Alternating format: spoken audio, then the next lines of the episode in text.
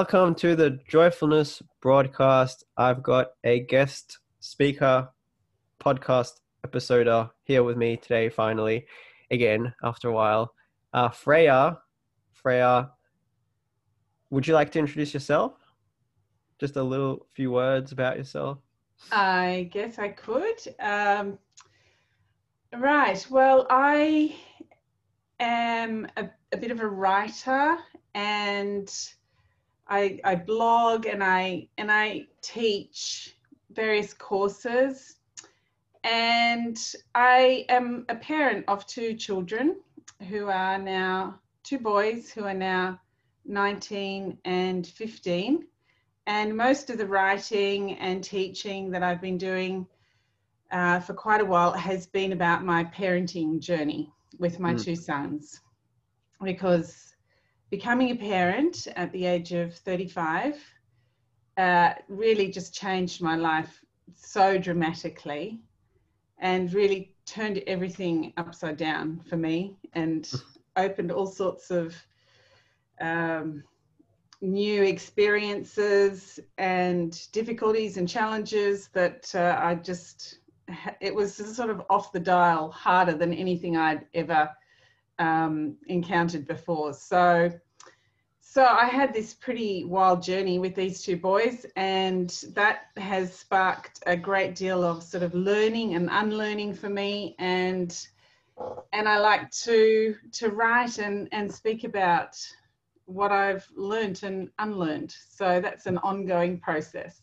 Right, cool. And so from that experience came the book. Uh, your book is Joyful Parenting, and the course yes. is Joyful Parenting. Yes, that's right. So you learned. This is very interesting. I'm very excited for this one because you've learned a lot of uh, things that maybe are assumed to be like how things work, but really they're just belief systems. And you've learned through your own experiences um, what works and what doesn't. And the one I loved when we spoke is that you don't have to be in conflict with your children. I mean, uh, yeah. So that's amazing. You don't have to be in conflict with your children. And in fact, parenting doesn't have to be stressful. I mean, oh, wow. a lot of people just assume that it has to be really hard work and it's going to be stressful and you're going to struggle with your kids and you're going to try and control them and they're going to fight back and it's going to be dramas and well there were certainly dramas for me but i discovered that i didn't have to struggle with my children at all and it, it didn't have to be stressful and it could actually genuinely be joyful and like a cooperative um, respectful relationship between humans mm. that was very, very different to to what I experienced when I was growing up and to what most people experience uh, in parenting even today. That's a very awesome, very good uh, data point to have for us um, that th- this is a possibility. Uh, I have a, so when you say it could be joyful, would you say that it's joyful in like even during the difficulties and kind of moving through the difficulties together and learning is part of the joy when you're raising your kids? Yes, definitely. Uh, I, I, sort of I, I, aimed for a peaceful experience of experience of parenting, but it's not peaceful in the sense of peace and quiet. Hmm. Because there was a lot of loud noise, there were a lot of emotions, there was a lot going on, and there still is to some extent, but but beneath or sort of um, along with that was was a background peace and mm. a background sort of state of joy that was that became fairly consistent over time. And i talk about it in terms of a sense of presence. Right. That i developed an ability to or an awareness that i could hold space, if you like, for whatever was arising in the family, whether people were getting angry or upset or anxious or or whatever was going on, that that there was this background ability to, to be present for whatever was arising. And along with that came a sort of sense of calm, joyfulness that was was always there. Right. That's a good way of putting it. So it's like um in embracing everything as it was arising and not trying to change it, but rather just being with it as it is. That's where the joy came from. And so it allowed you to be in that space of joy and kind of would it be right to say like non-attached from what was actually what might to like perception seem like a conflict you're almost like non-attached to it and you're holding this space and embracing it and that experience that transformed your experience to a more joyous joyful one of it yes i think so it it, it, it took quite a long time to actually get to that point, I have to say, yeah. um, because there was, uh, I started out really feeling very reactive to a mm. lot of mm. what was going on. There was a lot of struggle. There were a lot of, of my own reactions. And so I actually, I needed to do quite a lot of work to sort of clear beliefs from my system and to question them and and also at the same time practice sort of connecting if you like to that state of presence mm. and the two sort of work together to to bring about that state of joy because i guess i discovered that that joy is is a sort of natural state of being when there's not a whole lot of stories going on in your head uh, and also, it is actually just delightful to to be in relationship with children who are exploring and experiencing life in a really sort of unfiltered, uncontrolled sort of way. It's mm. there's a lot of delight and a lot of play and and yeah that that's a joyful uh, experience in itself. Yeah i was gonna uh, like the word that popped up to mind when you were saying that was play. It sounds like it was a very rather than like a strict telling the kids how to grow up and telling them what to do is more like you're playing with them um, during the experience. Now absolutely. Yes. It was a very play based upbringing. Um, I didn't actually tell them what to do at all, really. I, made, I made suggestions, but I, I started out knowing that I didn't want to punish my children. I have right. I have a legal background and I've studied criminal law and I've studied all sorts of legal systems that are based on punishment and I was I was brought up um, with punishment in my life and I just knew before I started, before I had my children, that that was not something I ever wanted to do. Mm. So I knew I wanted to have like a rule free, punishment free um, family. But it was also like a crazy setup because I was also like an oldest child and I had tried all my life to be a good girl, you know, so I like had this massive sort of structure of beliefs around being good and doing the right thing. And when I became a parent, that sort of became all about being a good parent.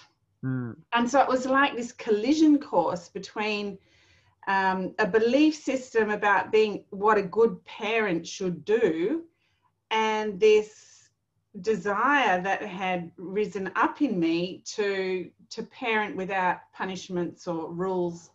And it was like a, a perfect storm you know there's like this crash of these two belief systems and these beautiful children that i was gifted with who were incredibly spirited and hated being told what to do and and just wanted to do their own thing and would fight like fiercely for their own autonomy.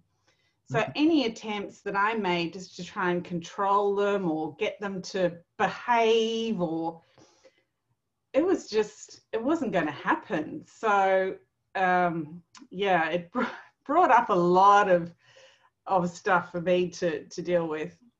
Yeah, wow. just letting that process. Um yeah, so you said something about not wanting to have any punishment. So that's something that feels really powerful. Um,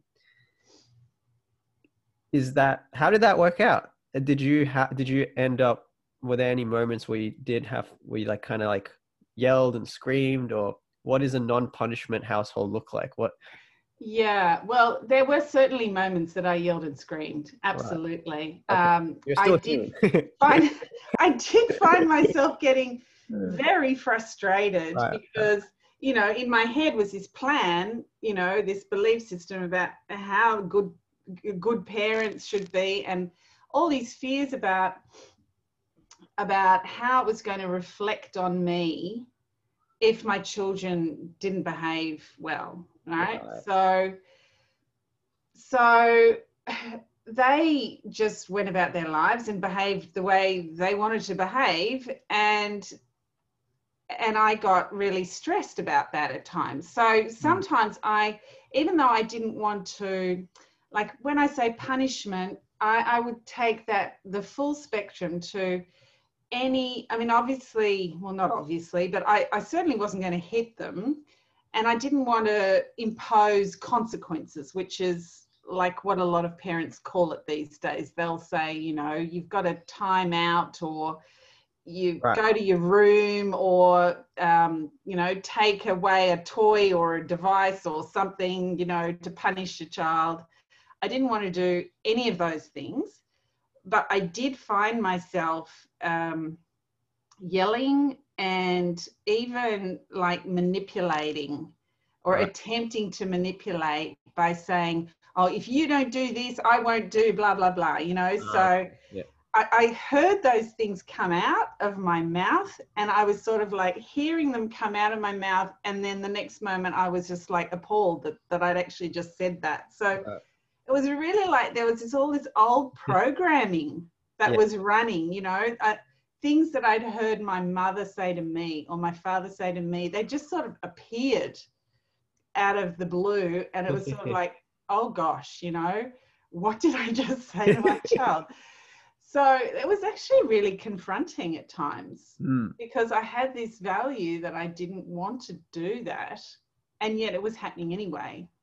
So, so that really, I had to really stop and look at what was driving that. You know, were there beliefs there that were that were causing me, you know, that were driving those reactions?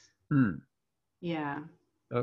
I've got a question. So, if there, if something happens, if there's a behavior that uh, let's call it isn't socially acceptable, or uh, but I want to like make it more more like precise, like you know, someone hits someone or something, like Mm. something like that, like something you, you know you don't really want that.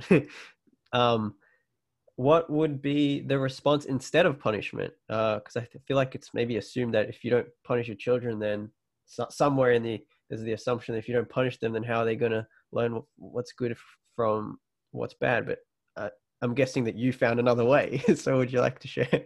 Well, I think um, one of the things I ended up questioning is that assumption that Mm. if you don't punish your children, they're not going to learn what's good and what's bad. Mm, That I questioned the belief that you have to train children, mm, that you have to um, train them by by some sort of means of control, whether it's punishment or fear or manipulation or withdrawing your love or something that you have to try and control them. Otherwise they're just going to end up some sort of wild crazy i don't know. You know people ha- i don't know people have this imagined sort of future where they've they've got these completely antisocial creatures that have formed. But the truth is very different from that. The truth is that humans want to grow up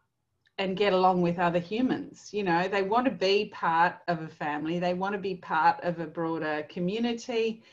They actually look to their parents to model and demonstrate to them how it is to be in relationship how it is to be to be you know Mhm. communicating with other people and if they see their parents exercising power over them and con- trying to control them and punish them and punishment is basically um, hurting another person intentionally with the supposed um, effect of teaching them a lesson but it's it's basically using power over another person to try and control them. So if that's what children see in their parents, then that's that that's what they learn.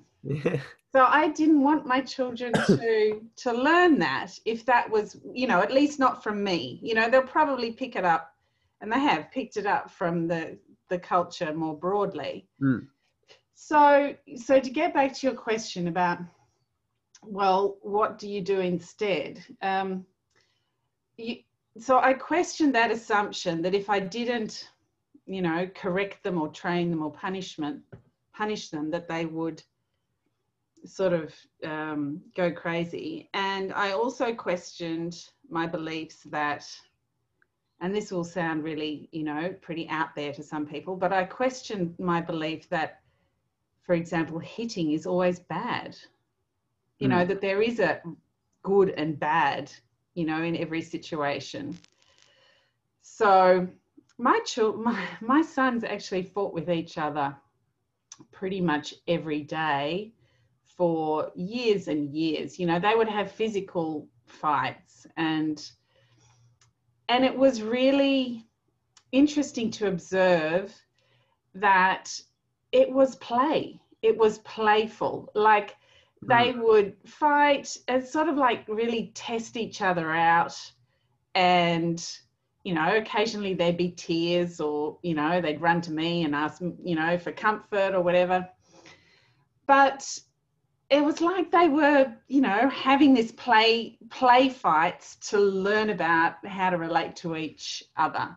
And sometimes they would get angry and hit somebody else and i certainly didn't encourage it Mm. And I tried to be there to provide any sort of assistance that they might need. So to try and um, encourage them to express their feelings, you know, in a non-violent way and ask yeah. for what they want in a direct way so I would try and um, encourage peaceful means of resolving disputes by modeling that and model how we can actually talk about what we want and find solutions that everybody is happy with.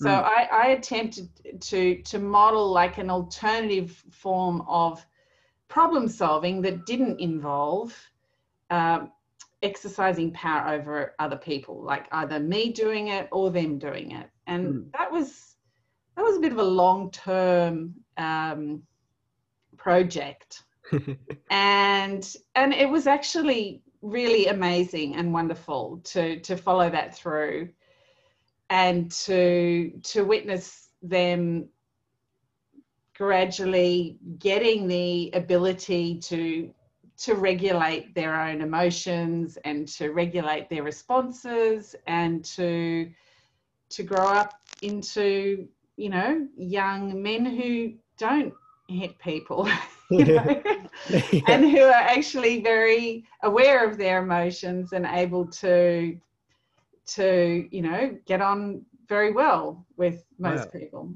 that's mm. very interesting it's just such a pleasure to be able to have this and talk to you um because you can I get to challenge we get to actually challenge all these assumptions and see what's what's actually happening. So it sounds to me like you really didn't exert any force in the sense of like trying to control the children in any way and more you know let them let the natural course however it might unfold unfold and by the sounds of it although there was that there was that so there was that it's not like it was just pretty like there was that like fighting, but like as you're saying, it was playful, but wasn't all like harps and harps and flutes.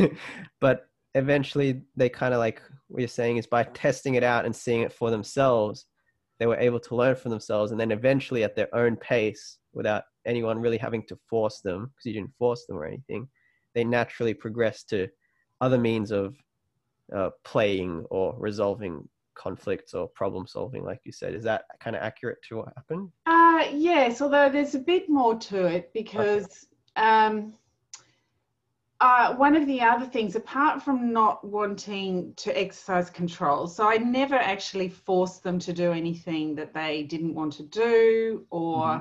Mm-hmm. um, well, that was the main thing. Uh, I never did use force, but I also decided before they were born that I was really passionate about letting emotional expression happen without without negative judgment. Right. Because i'd been brought up um, as most people are but i don't know perhaps more so. I've been brought up to to the view that you know crying is you know not really helpful and should mm. be suppressed um, children should be seen and not heard they certainly um, it's not acceptable for them to get angry at their parents uh, mm. or you know have right. tantrums or you know it, that was just all not acceptable in my family of upbringing and I had spent quite a bit of time in as a as a young adult trying to unlearn some of that myself and sort of unblock some of the repressed emotion in myself. Mm. But I discovered that having children is really like taking the the stopper off that and and any sort of repressed emotion that was in me just just whew, because I I had years and years of sleep deprivation and wow. you know these kids pushing every button basically so mm. i experienced these upwelling of these intense emotions and my children did as well. You know so i had made this decision a not to punish them or try and control them but also just to hold space for this intense emotion. But i had no idea how intense it could get you know like i had no idea.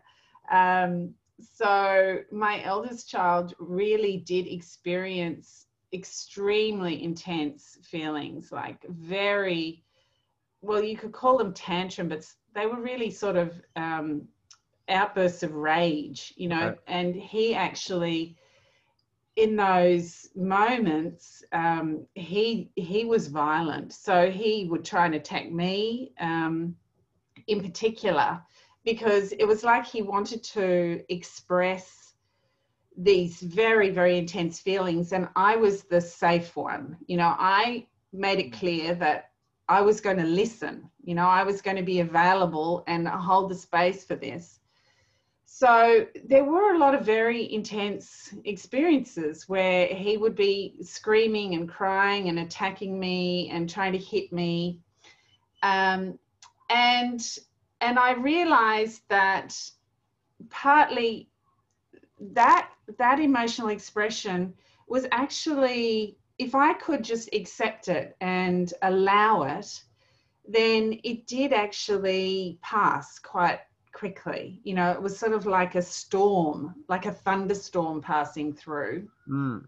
And the thunderstorm would pass through, and there'd be all this lightning and thunder, and then the calm would come and he would return to being this absolutely delightful little boy and we could you know have a really lovely hug and get on mm. with our day so it was a big journey for me to to allow that that intense emotion without having a really negative judgment of it like without saying this is bad this is wrong right. you can't do this this is unacceptable you know all this sort of stuff so so that really um, i had to to really go into my own um, history and sort of childhood trauma around violence and anger, and there was a lot to, to sort of unpack. But the good news is that actually allowing those intense emotions and holding the space for them allows it just to clear. So it's like mm. there's it's like it's been released for for him and for me and for our whole extended family. It's like there's this release of this what was sort of pent up or suppressed emotion. And it's cleared so beautifully. He's just um, got this lovely clarity and empathy about him now at 19 um, that I think can really shine through because because all that Mm. sort of intense emotion was actually allowed to, to be without judgment. So it was a it was a very um, full on sort of journey for me, and and I know it's actually it's a lot more intense for a lot of parents than people realize because people don't really like to talk about this very much. You know, they don't like to admit that their child gets so upset that they start hitting their parents or they start throwing stuff around the house because there is still this very strong sort of social rules that think that say says that this is unacceptable and it's wrong and it should be somehow stopped um, right at the beginning because otherwise you know terrible things will happen and you'll end up with a violent adult Mm. on your hands but that wasn't my experience at all Right. Yeah, it will look like well the way what sounded to me is like this stuff was like kind of bound to come up. If like I think this is a good framework. Is if, if it comes up, then it was bound to come up. And if you like resist it and you like in the parenting example, if you try to resist it or if you say to the child you can't do this and you punish them for it, then it only gets further like there's all these belief systems that form or in the mind that oh i have to suppress this i have to hold it down. And then you kind of get to that boiling point later in life but it, Yeah. it's going to get released one way or another or it's going to keep sometime. yeah staying. yeah. Well that was my experience. It's like i was dealing with my childhood tra- trauma in my 40s you know my anger at my Yeah, parents you know that that it was built up so it's certainly it's Wow, yeah, come it. out it. you know so i i was dealing with it with my childhood emotions pretty much alongside at, at my own children dealing with theirs so it was like we were almost at the same level emotionally you Right, know yeah. because i'd been sort of thrown back into a lot of this childhood emotional state just by the virtue of having children myself. Mm, and and so we were like learning alongside each other how to handle these intense emotional experiences. Mm, and i needed to take the lead in that and i chose to take the lead by by that choice of saying i'm not going to punish. I'm not going to meet violence with violence. I'm going to meet whatever arises with presence with peace. Mm. and and that just expanded my experience of life immeasurably. Um, it was really it was like a really full on process but it was amazing. Mm. wow. Yeah that's a so you kind of assume that a lot of parents have this as well then. They have all their um it because it doesn't go away just just because someone tells you to keep it down it stays down. So like everyone has it. Unless pretty they, much yeah. they- well i think people have it to very different differing degrees Yeah, you know um and i saw that there was a lot of this suppressed uh, anger in my extended family. And it seemed to want to come out in my family in my nuclear family. It's sort of like we're the ones that are going to get to to heal this. Right. um, because I'm the one that's chosen to allow that, you know, and to to not invite it, but to say, okay, I'm I'm ready. I can I can handle this. Mhm. Um, so I think it's very I think it's very common, partly because. Um, well, as we see, it's it's happening in our broader culture. You know, things that people have kept a lid on for a long time are being exposed and spoken about um, and you know that that happens in the microcosm of families as well Mm. Yeah.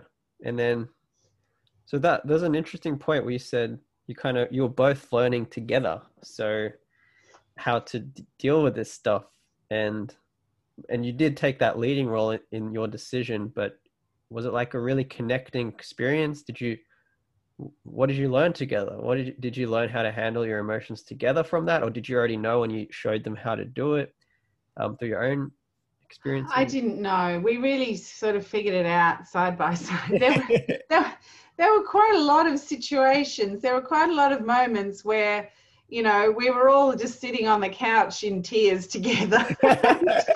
um, and I was sitting there like, oh, I don't know. You know, it just, it did feel overwhelming at times. Yeah. But that was part of the learning is allowing the emotions to come and to express them and and being willing to be vulnerable and to to be honest with my children about how I was feeling. So I think that's also something I certainly didn't experience as a child, and I'm not sure how many people did, you know, to actually um, witness their own parents in their vulnerability and their honest mm. expression of emotions. Um, so I just allowed myself to feel what I needed to feel. Sometimes, obviously, I would, you know, withdraw and go to my room and, you know, cry or sob or whatever there. I didn't always do it in front of my children, but I didn't try and hide it either. Right, right.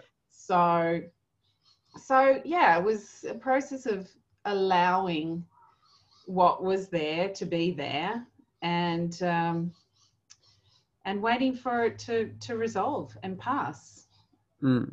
which it did.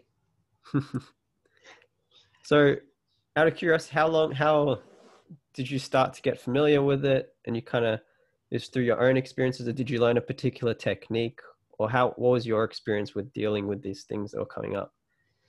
Well, I actually needed to get quite a lot of help myself and support mm. to because I wanted to, you know, hold space for my children and I really needed to to have some support myself to be able to do that and to to work through this. So I did, you know, a couple of years of psychotherapy and I did kinesiology with some wonderful practitioners and I used um, homeopathy and flower essences and read lots of spiritual books. Actually, I read um, Eckhart Tolle's book, A New Earth, at one mm. point, which was a really uh, changed things dramatically for me because he sort of described described what I was going through in a way that I hadn't experienced before. Um,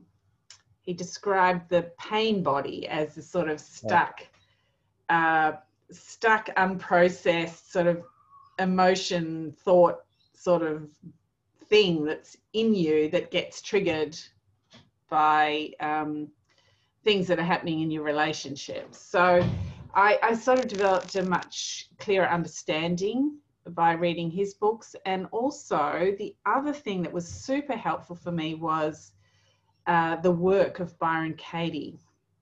Now, she teaches a process which is not so much about the emotional expression, it was about dealing with the belief systems. Okay. So she teaches a process of self inquiry, which you you use to question beliefs that are bringing stress or a big emotional reaction into your life.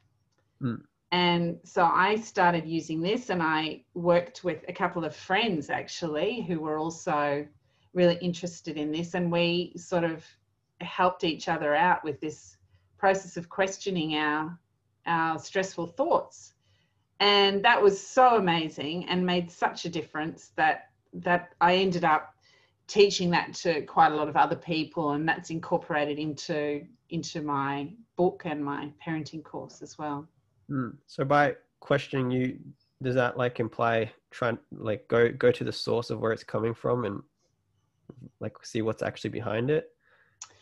Not so much. It's more just a process of say for example, um, I have a judgment about one of my children, and lots of this came up. You know, there were right. lots of judgments coming up. So, for example, if I have a judgment which is you know, my son shouldn't be hitting me.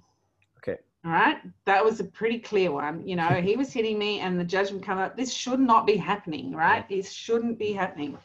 So she just says, well, there's just four. You you write it down. So it's like a guided meditation that you write down. So you write mm. down the thought, my son shouldn't be hitting me. And then you ask these four questions, and it's a process of the first one is like, is it true?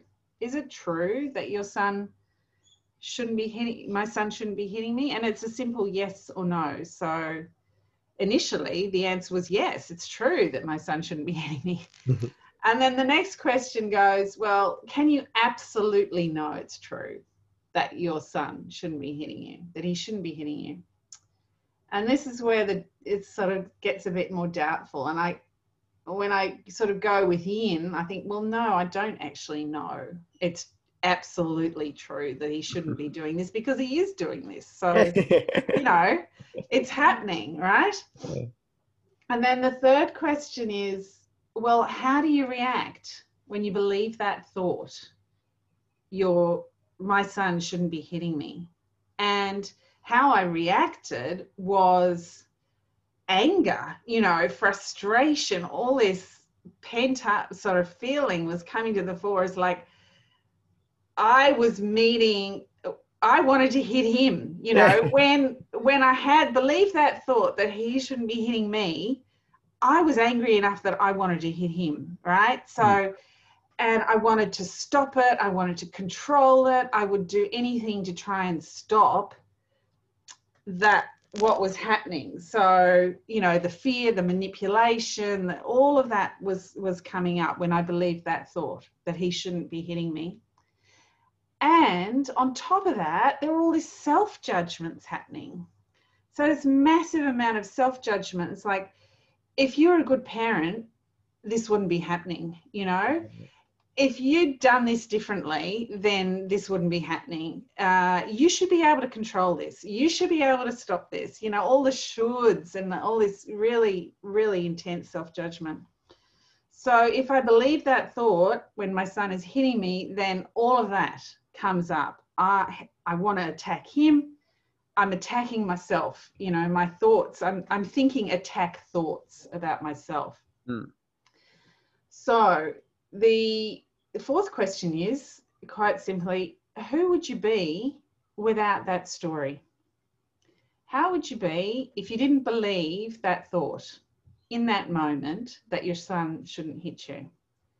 And just sort of sit and meditate on that and that's where the relief comes. It's sort of like, oh, okay, well, if I didn't have that thought and he was hitting me, I would probably just, you know, put up my arm and block the the hits, or I'd leave the room, or I'd, you know, or if he'd already hit me, I'd realize, oh, okay, I just got a little slap on my arm. It's actually not a big deal, right? Mm. And there's my child in front of me who's really upset so I'd actually be able to see them, you know, uh. to ah. see there's there's somebody there that I love who is suffering, right?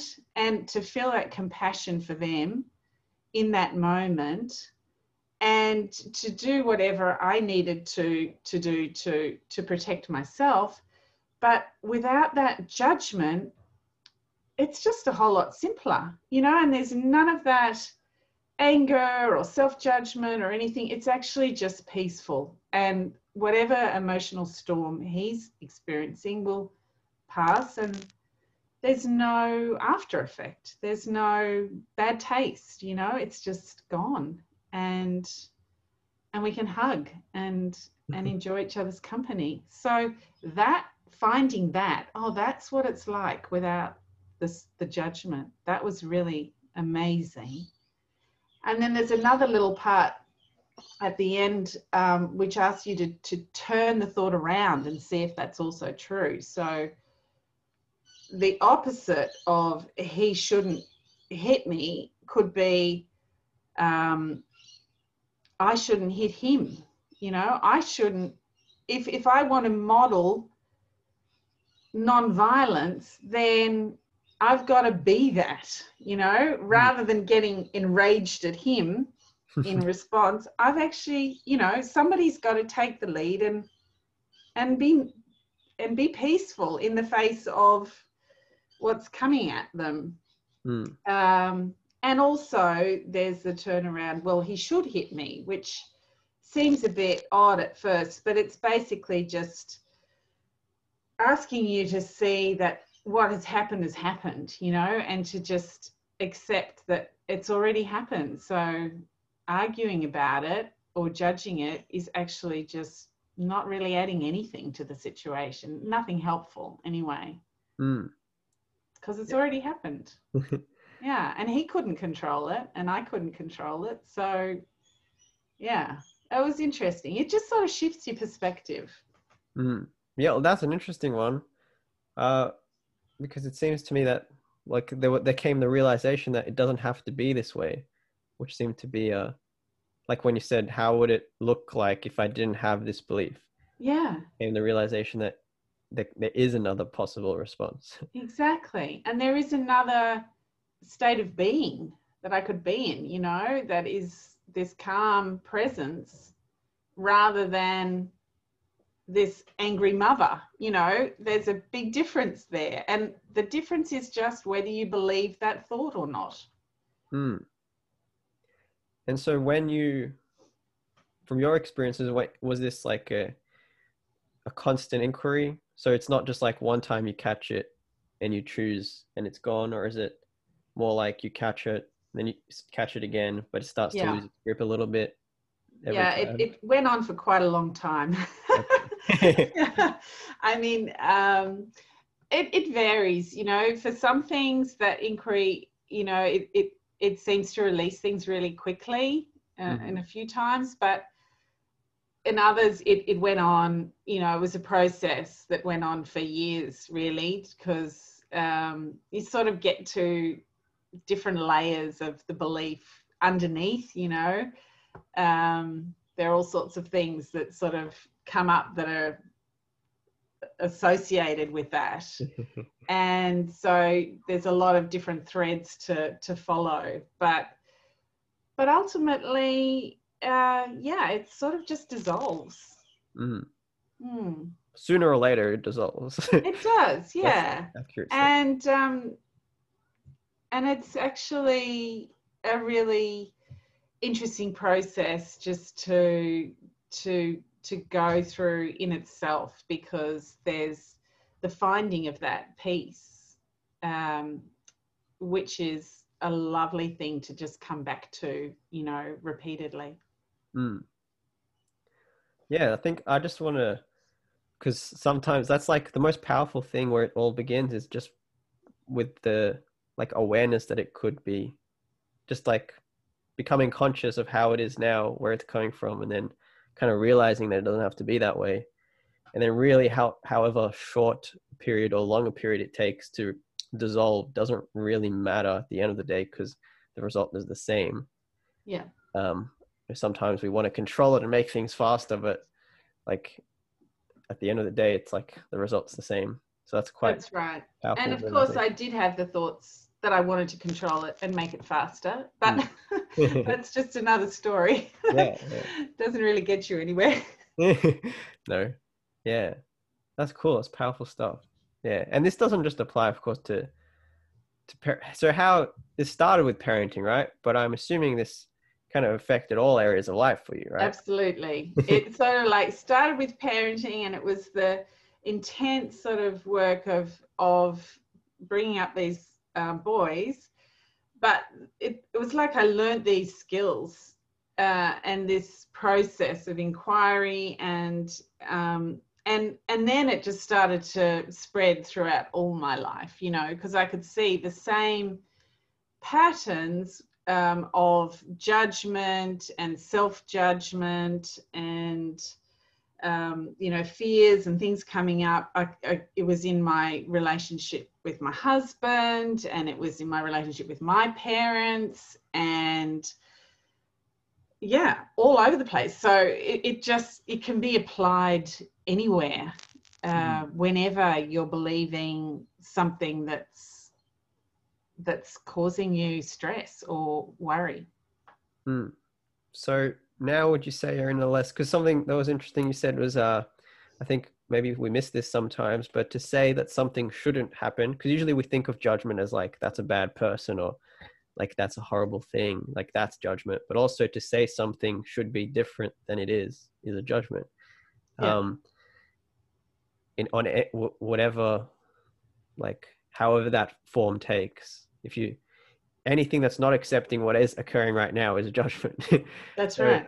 what now what what is your experience of life now like after working through is it yeah what's it like Well, a lot of judgments have just fallen away. Um, they're they're not very common.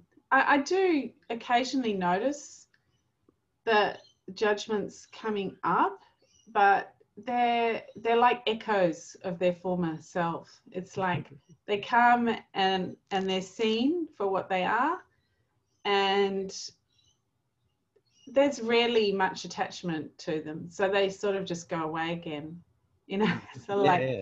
Oh, there's that old friend of mine, that, that judgment.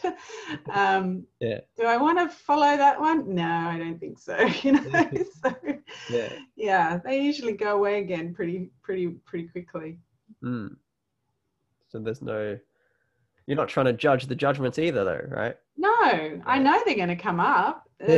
That's just how how the mind works. You know, it just throws up these dissatisfactions and judgments because you know that's what it's like. That's the programming that's there, and if you if you see it, I guess it's like meeting the judgments with understanding, or Mm. meeting whatever thoughts coming with understanding. It's like, oh, I know how this works now, uh, and I know what it's like not to have all that coming into my mind.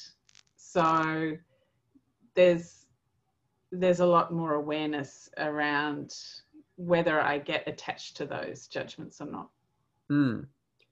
That's a good point because to judge something comes from a place of not understanding it. Because if you understand it, you wouldn't judge it. So, Yeah. Well, it's sort of not so much understanding what's happened, the circumstances, but more understanding how the mind works, Right, you yeah. know, understanding how it uh, generates all these judgments and the understanding that I am not that, you know, I am not that um, mind, I'm not that judgment. And yeah, that that releases it. Yeah. Cool. That's very cool. And and so now you teach that to other people after I going. through- do. Okay. Yeah, and we usually start out by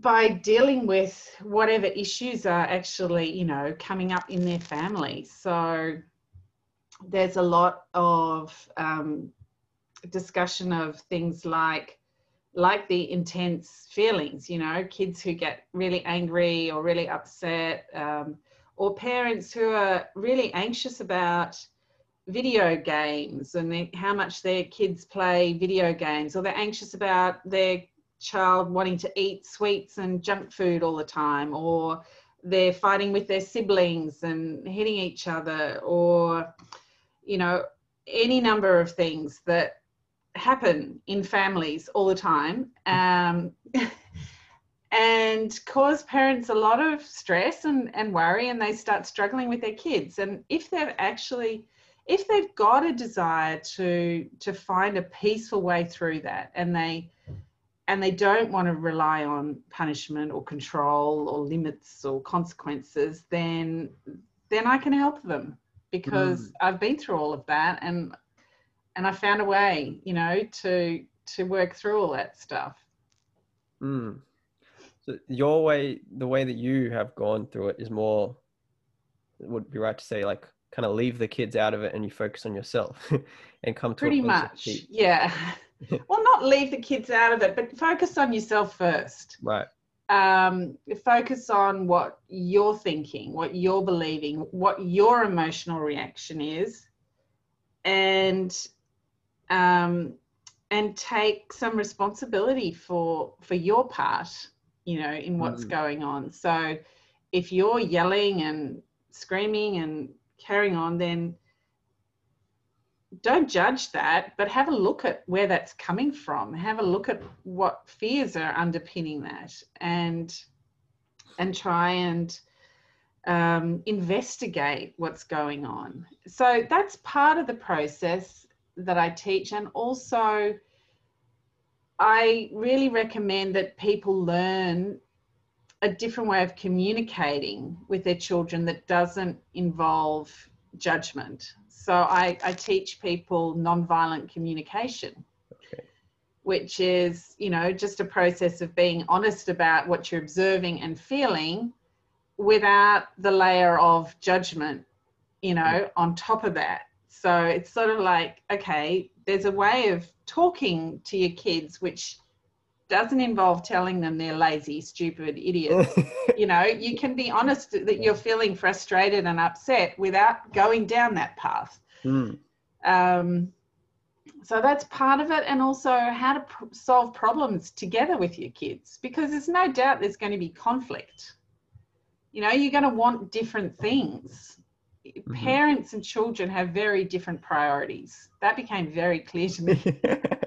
You know children want to play all the time basically Mm. and they don't want to you know clean up after themselves necessarily. Uh, you know they they have different priorities. So if there are problems and conflicts then you've got to have a way of working out a solution Mm. together if you're not going to control them or order them around then you're going to have to talk it through and again that requires some skills in like non-violent communication and problem solving that most people don't have Mm. i certainly didn't have them because that's not how i was brought up i was brought up to do as i was told it's Mm. very simple in that model you just do as you're told. So basically, I threw out all the old model and I had to get something in to put in its place because I needed to learn some new skills and some new communication skills Mm. um, really came in handy. Mm. Well, that's funny. We actually had a episode a while back with a non N whatever the thing is non-violent communication Yeah. practitioner facilitated person, and that was really yeah explaining that. Which basically I got from it is like just focus on you and you, you avoid blame language, Yes. which you can see how also to a mind of the child starts to like program them with things if they're always even though the parent might not be aware of it if they're constantly saying oh you did this and you did that even though that might that might be how they see it to the child's mind it's like oh i'm such a horrible person how bad i am Yeah. So, It, it, yeah. it really brings in that the voice of self judgment because I mean I certainly internalized that blame, you know, that that I heard as a child as to it's my fault. I'm the one to blame. Mm. So it felt like, you know, this pattern of self judgment um, really became very strong um, as a result of being judged, you know, so much and blamed. And it's such a deep, it's such a deep um, pattern in our society. Mm. Um, so I really wanted to to try and stop that one, you know, and introduce something else. And obviously, well, it's not obvious, but you you can't stop it hundred percent because it's everywhere. It's in the environment, you know, and and it certainly leaked out of me before I learned nonviolent communication and other ways of communicating. So it, it feels like it has actually um, it has spread to my children, but I'm hoping that it's not as strongly entrenched with them as Right, it was with me. And well, it's certainly a relief for me to be free of it. So yeah that's that's a huge bonus, you know. Mm. No, yeah. uh, i think that that's the way because like if if that's like i see it like your responsibility like the parents responsibility once aware of this is kind of fulfilled and if it comes from other sources then it's not something you can control you know and who's to Yeah. say that it shouldn't be that way um but like at least from your end that it's not from your end which means it is lessened like don't have to they don't have to deal with as much shit. yeah. Yeah. And and it does require constant vigilance, you know, Mm. because because things slip out, you know. It's sort of like a lot of this is unconscious and it comes out and then you think, "Oh my goodness, what did I just say?" So I actually spent quite a lot of time apologizing to my children over the years. Well, you know, something would I would say something and then I would say, "Look, I'm really sorry. You know, um, that's not what I wanted to say," and Mm. um, and that that humility was really helpful, I think, for me and for them. And uh, yeah, it's necessary to be honest and vigilant. yeah. Mm. well, that sounds. So, what's your relationship like now? Would you say? Do you have any friends that actually? That's probably not. A, don't want to go into judgment questions, but and comparisons. But for you, what's what's your relationship like with your with your kids now? Well, um, my 19 year old son uh, and I have a lovely relationship. He um, he actually chose to move out of home a few months ago, Mm. which you know is always a bit of a it's a bit of a shock when it finally happens. You think, oh, I knew this was going to happen, but gosh, now it's happened. that's that's weird. Um, but we have a very trusting and open relationship, and he, you know, confides in me and shares a lot of my own um, values around these things. So that's actually a really precious thing to Mm. me that he he understands and values what I've actually managed to the transformation in my life and and what I was aiming to achieve and and he's grateful for that. So that's really rewarding to have that. Um, my 15 year old son is not so grateful, I would say. uh, he's in a process of um, uh, that I think most teenagers go through of of just wanting to work out who he is and what he's about, and he wants to do that without much input from his parents at this point in time. so, so yeah, he's in a little bit of a bubble of being fairly self-absorbed, which Mm. is very natural for somebody of that age.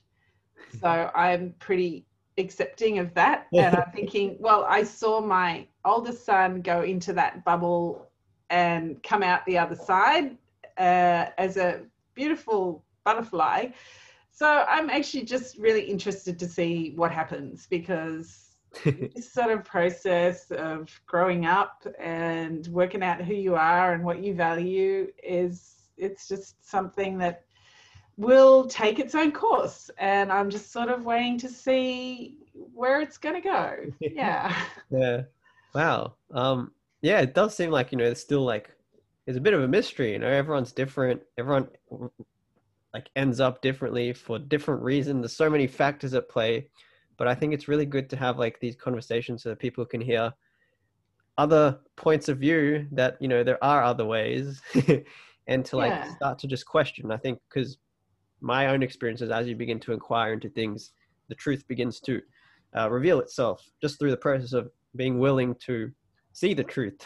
the truth comes comes up, um, yes and that which is in conflict to it. Because And I guess one of the really fundamental truths that I've realized is that I have no control over how my children turn out. Mm. And I don't really have any control over how I turn out either, you know. um, but I, there's like my business, which is my experience, my relationship with my thoughts and emotions.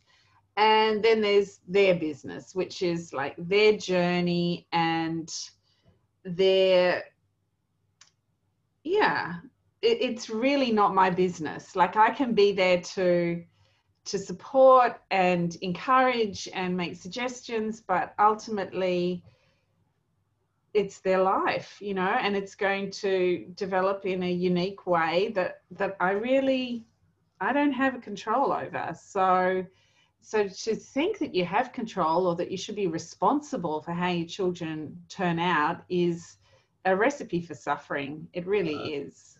Yeah i mean i think we should just do the best we can and and um, value value our own well-being and our own joy and our own peace and and take care of that to the extent that we can and and and let our children find their own way. Mm, that's a really good good point. Yeah great thing to question. I don't think i've questioned that before being responsible for how children um shifting away from being responsible to how they work out or what, what happens to them and instead focusing just because the way I see it, if you just focus on yourself and you become the best, the most happy, the most joyous parent, clear of all the the fear or the guilt or the shame, then you'll stop projecting it. So it won't be coming from you. You'll see things really clearly. Um, you'll be able to act in accordance with peace and calm because that's what you are. you don't have to. Hmm. It just becomes what you are. So then you'll like you'll increase the likelihood of of the most joyous out uh, like outcome possible. But nothing is certain. Nothing is set in stone. Yeah.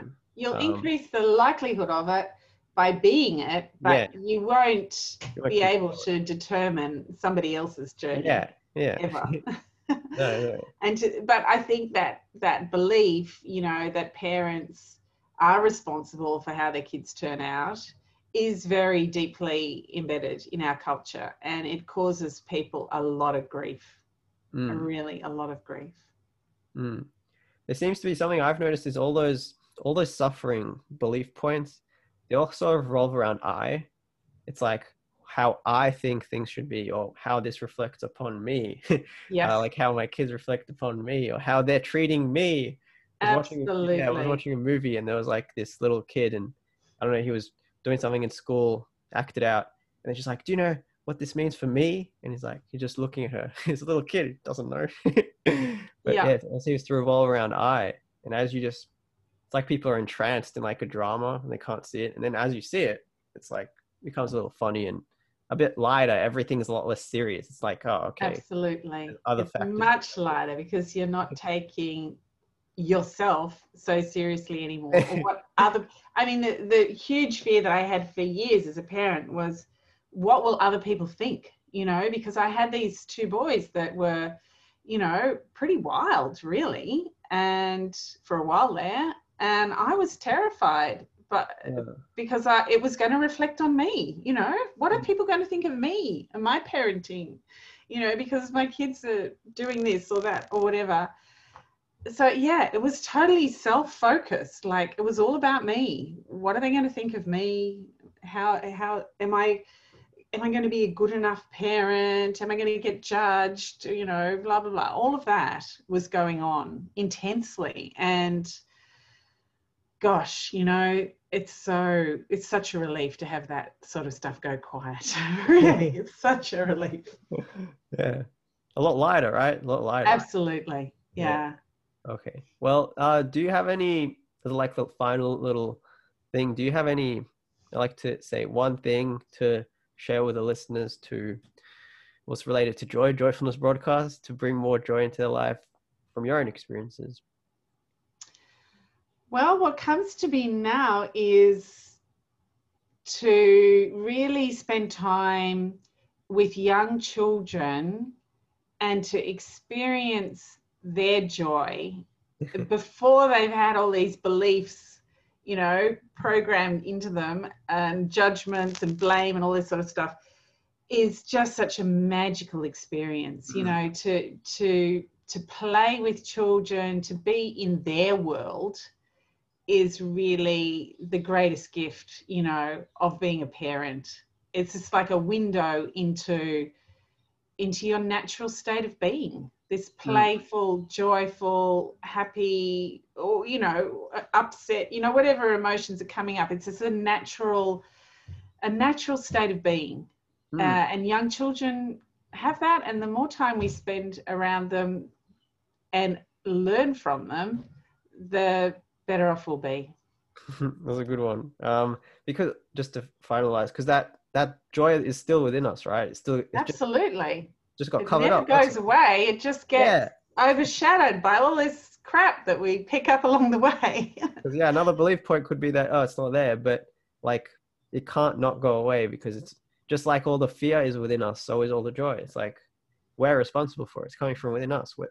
It's all there within us, and you can just peel away those layers of beliefs and and and join your children in that natural state of joy.